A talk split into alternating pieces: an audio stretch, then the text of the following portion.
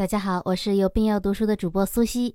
今天我要和大家聊的是解读《金瓶梅》第二十三回，西门庆送礼升官，权钱交易的范例。上回我们说到宋惠莲死了，雪娥啊是吓得七荤八素，她本来就没什么心眼儿，哪里知道惠莲上吊的真正原因啊？她还以为惠莲啊就是因为和她怄气才寻的短见。所以啊，赶紧去月娘那里呢，是一把眼泪一把鼻涕的求情。月娘呢也是 又好气又好笑啊。最后和西门庆一商量，给县里面的调查组啊递了一个报告，哎，就是说惠莲因为丢了一件银器，怕主人家怪罪，所以呢自己寻了短见。同时呢，西门庆又送了三十两银子的人情费给李知县。这知县大人啊，本来就和西门庆他来往密切。自然也就睁只眼闭只眼，所以啊，这件事情也就这么大事化小，小事化了了。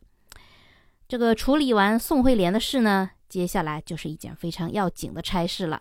西门庆啊，也是如临大敌呀，不敢有丝毫的马虎。那么这到底是什么事儿呢？原来呀，丞相蔡京的生日马上就要到了。按理说呀，要是放在平时。就西门庆这一等的身份，就是想要拍蔡丞相的马屁，纵有金山银山，也不一定能送进蔡府的门儿。很简单，他没门路啊。我们知道，中国社会历来就是讲究派系、讲究人情的。你西门大官人吧，虽然在清河县呼风唤雨，可是你放到首都东京，哎，啥也不是啊。对于高级干部。哎，想要巴结讨好，光有钱那可玩不转，一定得有相应的关系铺路才行。但是吧，也是机缘巧合啊。我们前面讲过，当时杨司令的那个案子，虽然是一次劫难，但是也是塞翁失马焉知非福。通过这个案子啊，西门庆搭上了蔡京的儿子蔡攸这条线。正所谓一回生，二回熟嘛。只要有第一次，只要是搭上了线，甭管是什么情况搭的线吧，那么到了第二次，大家都是熟人了。哎，只要是熟人，很多事情就好办了。所以这次西门庆啊，也是不会放过这个千载难逢的机会啊。他呀，花了很大的力气给蔡丞相准备了生日礼物。我们知道啊，送礼这可是一门大学问。既要考虑对方的身份，又要能达到自己的目的，还得看上去自然而然，不做作，哎，很不容易的。而且我们也知道，这蔡丞相可不是一般人啊！你直接送钱吧，土鳖不说，还特别惹人嫌；搞不好吧，弄巧成拙。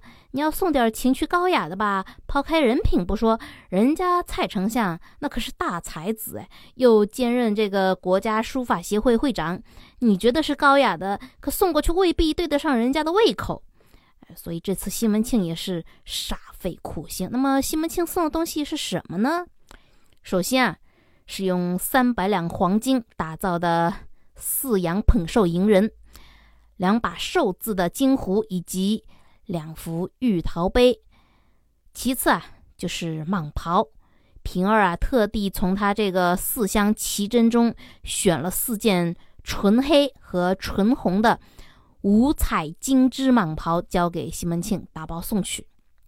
西门庆的这些礼物啊，可以说是选的非常到位。首先呢，是这些金银玉器，这同样是三百两的金银，你要是直接递上去一锭一锭的金银板砖吧，那是很唐突的。要知道，我们传统的这种高级场合下的送礼习惯是三推三让，就是说你要送的东西的话，别人不会立马就接的。哎，会先推辞一下，做个样子啊，然后啊，你再劝一劝，做个解释，圆圆场，最后吧，人家才收下来，这是一套规矩。所以呢，同样是经营，做成工艺品的好处啊，就很明显了，那就是你在劝的时候，双方都能有很好的借坡下驴。比如对方说啊，还怎么好意思收这些呀？你知道的啊，我一向为官廉洁的，是吧？啊，你可以马上说，这些不是钱，这些是一点心意。知道您情趣高雅呀，所以放在您书房里供您赏玩的。这种场面上吧，让人家可以不丢面子的润滑剂效果呀，是一定要考虑的。虽然场面下我们都知道这其实都没区别，再来说这蟒袍，我们知道蔡京的职位不只是丞相这么简单，他还是太师。在明代吧，太师虽然没有什么实际的权利，但是是一个很高的荣誉职位。所以说，蟒袍的这种显示高贵身份的礼物，可以说是拍到了蔡京的祭典上啊，和他的高贵身份完全是相得益彰，确实是很高明啊。嗯，六月十五啊，蔡京生日这天，西门庆啊，让来宝和自己的另一个结义兄弟吴典恩一起把这份精心准备的寿礼啊送到了东京，通过蔡府的管家翟谦引荐给了蔡京。蔡京啊，见到了这份厚礼，那是大喜呀，那当即就封了西门庆一个五品的金吾卫一左所副千户。这个官职本身啊是非常有意思的，因为这个官职啊，不管是在明代还是宋代都是不存在的。但是如果把里面的“金衣卫”三个字排在一起念一念，很有印象，对吧？没错啦，这个职位啊是很有可能在暗指明代那个著名的特务机构——锦衣卫。而这个官职的直接职权呢，也是暗合了这一点，因为蔡丞相授予西门庆可以直接监察山东本地司法刑事部门的职权，这也是和锦衣卫的鹰犬监控职能啊是完全对应的。不过有一点需要说明的是。中明一朝，锦衣卫一直都是直属内廷的官职，并没有驻地方的编制，所以啊，这里也算是作者给我们幽默了一把，借这个官职啊，讽刺调侃世道人心吧。来宝千恩万谢之后啊，翟管家又专门把来宝拉到一边，让他带话给西门庆帮一个忙。我们知道，这翟管家虽然没什么官职，可却是蔡京身边的心腹之人呐。在关系网里面的地位，那可比西门庆吃香，所以他的忙别说一个，那就是十个百个也得帮啊。可是我们也会觉得比较奇怪吧？这翟管家虽然只是丞相身边的一条狗，可是常言道吧，宰相门前七品官，有什么困难能难倒他呢？再说啊，就算真有什么困难，连他这个东京开封府的人，哎，都搞不定。那西门庆这个山东地方的人又能搞得定吗？那这位翟管家到底要西门庆帮什么忙呢？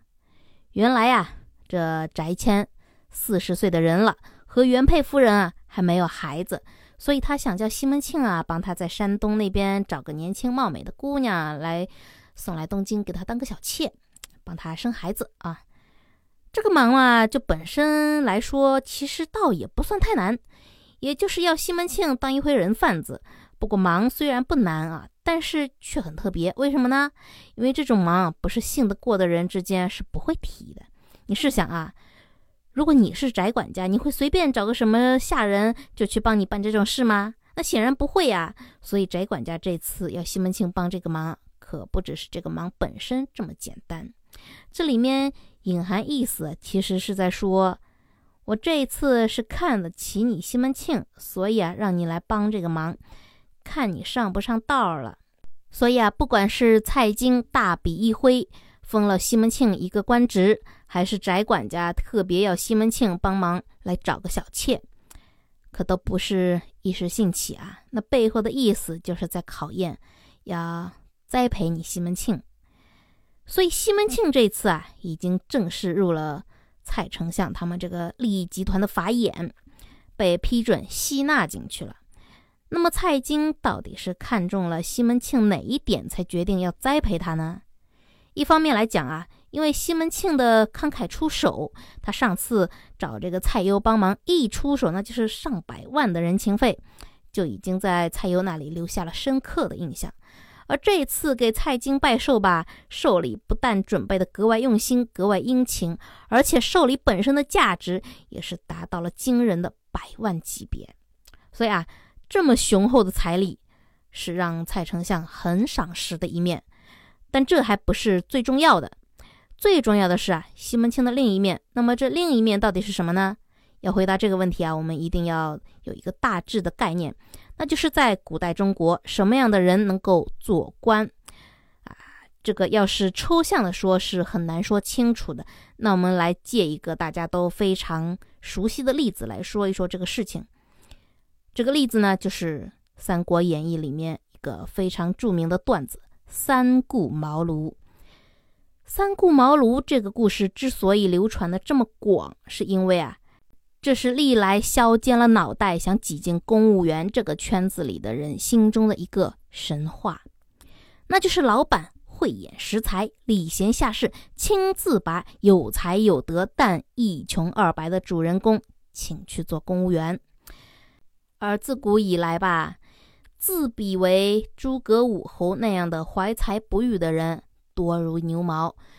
总是会拿这个故事来发牢骚，说自己是如何如何备孕，没有遇到一个能赏识自己的刘备。所以今天吧，我必须要来揭穿这个神话了。在对三顾茅庐这个事情抽丝剥茧之前，有两个线头是可以帮我们揭开谜底的关键。这两个线头是两句话，是怎样的两句话呢？第一句是曹操说的，在曹操拿下荆州之后，蔡瑁。蒯越率领着荆州的官员来拜见曹操。曹操啊，拉着蒯越的手，说了一句很有味道的话：“我得到异度，异度就是蒯越的字啊。我得到异度，比得到整个荆州都高兴啊。”那第二句呢，是水镜先生司马徽在和刘备聊天，帮刘备推荐人才的时候啊，对刘备说的一句很荒诞的话：“卧龙凤雏。”天下奇才，得一人可安天下。曹操那句话有什么味道呢？首先，姑娘们会为这句话激动半天，就好像在吴宇森的《赤壁》里，曹洪那句无比雷人的台词：“大哥八十万大军南下，就是为了一个女人呐！”啊，当然这是玩笑。可我们知道啊。在现在的各种三国题材的电脑游戏里面，不管是光荣的《三国志》啊，还是奥丁的《三国群英传》呐，蒯越都不是很牛的人，能力很一般呐，很少有玩家会注意这个人。那既然如此，嗯，在游戏之外，他到底有什么魔力，能够让曹公如此看重呢？再一个呢，司马徽这句话为什么荒诞呢？因为我们知道刘备最后把卧龙，也就是诸葛亮和凤雏，也就是庞统两个人都搞到手了。按水镜先生的话，明明只要得到一个人就能安天下，可刘备两个都有了，为什么最后也没能安天下呢？其实三顾茅庐时期啊，荆州的政治势力是分派系的，最大的那个派系啊就是荆州州长刘表，但是刘表他并不是荆州本地人。正所谓啊，强龙不压地头蛇。刘表想要管理好荆州，就必须和当地的地头蛇合作。那么当时谁是荆州最大的地头蛇呢？正好就是蔡家和蒯家。这两家的人物代表正好就是蔡瑁和蒯越。而刘表呢，他娶了蔡瑁的妹妹做老婆，用蔡瑁做大将军，又用蒯越做大管家。也是正因如此啊。有了蔡家和蒯家的支持，他刘表吧才能坐稳荆州。这也就是为什么曹操会特别看重蒯越的真正原因。这个人虽然能力一般，但是在荆州的声望如日中天，当地的官商百姓啊，就是买蒯大人的面子。你不用他，你用谁呀？啊，那么除了蔡家和蒯家吧，接下来荆州势力最大的谁呢？是庞家，代表人物啊就是庞德公。而司马徽啊，给刘备推荐的这个凤雏，也就是庞统，正好就是这个庞德公的侄子，巧合吗？那么诸葛亮又是什么身份呢？诸葛亮的舅舅恰恰就是蔡瑁，而他的姨丈呢，更厉害了，那就是刘表，哎，也是巧合吗？我们一直的印象就是诸葛亮他是个农民，哎，他自己在《出师表》里边吧，也是说自己躬耕南阳。可他自己说自己是农民，哎，你就别太认真了。他要是农民，我们就是难民了。而当时吧，荆州这块蛋糕呢，是刘表联合蔡家和蒯家在分的。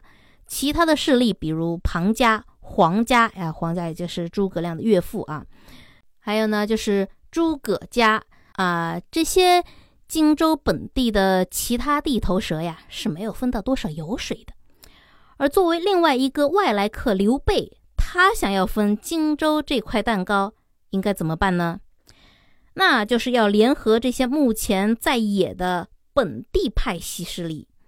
所以啊，司马徽对刘备说的这个“可安天下”里面的这个“天下”，不是平时我们理解的那个天下啊，这个天下其实只是指荆州。司马徽真正的意思呢，是对刘备说：“玄德公啊。”你要是想要从刘表那个虎口里面拔牙，抢到荆州啊，那就是去联合庞家、诸葛家和黄家的人吧。所以啊，卧龙和凤雏说到底啊，就是荆州其他在野派系势力的两个代表人物，是这些家族势力里面名气最大的两个年轻人。不管他们是不是真的有真才实学吧，就冲这个名气和影响力。刘备也一定会去找他们两个的，就好比你想要用千金买千里马，先要用五百金买千里马骨。只要拉到这两个人，他们背后所代表的荆州派系就会很顺畅的聚集到刘备手里，刘备就可安荆州这个天下了。也就是说，刘备三顾茅庐的真正原因，压根儿就不是因为你诸葛亮姜子牙转世啊。那是后话。如果你诸葛亮真的像姜子牙那么有才，那非常好啊，我刘备赚到了。如果你诸葛亮只是个绣花枕头，比如像蒯越那样的啊，那也无所谓。反正现阶段我刘备用的只是你在当地的这个名气和名望嘛。换句话说，如果诸葛亮啊真的就是个农民，就算他再有才，刘备会去三顾吗？半顾都没有吧，鬼才理你呢，对吧？所以西门庆为什么会得到蔡丞相的青睐呢？除了钱之外啊，那就是他在山东的地头蛇身份。所以啊，在中国古代，这才是官员的评选标准，不是道德，而是利益的分配。刘备在荆州如何能够控制场面呢？蔡丞相的权力在山东地方又如何能够延伸？就是依靠诸葛亮和西门庆他们这样的人。他们这些人吧，含着金汤勺出生的先天优势，再加上他们本来后天磨砺出来的能力，这样才能够成为那些幕后大佬们得力的干将嘛。好了，西门庆现在是一步登天，抢到了蔡京这棵大树当后台。那么，对于这样一个当红炸子鸡，县里面会有什么反应呢？让我们且听下回分解。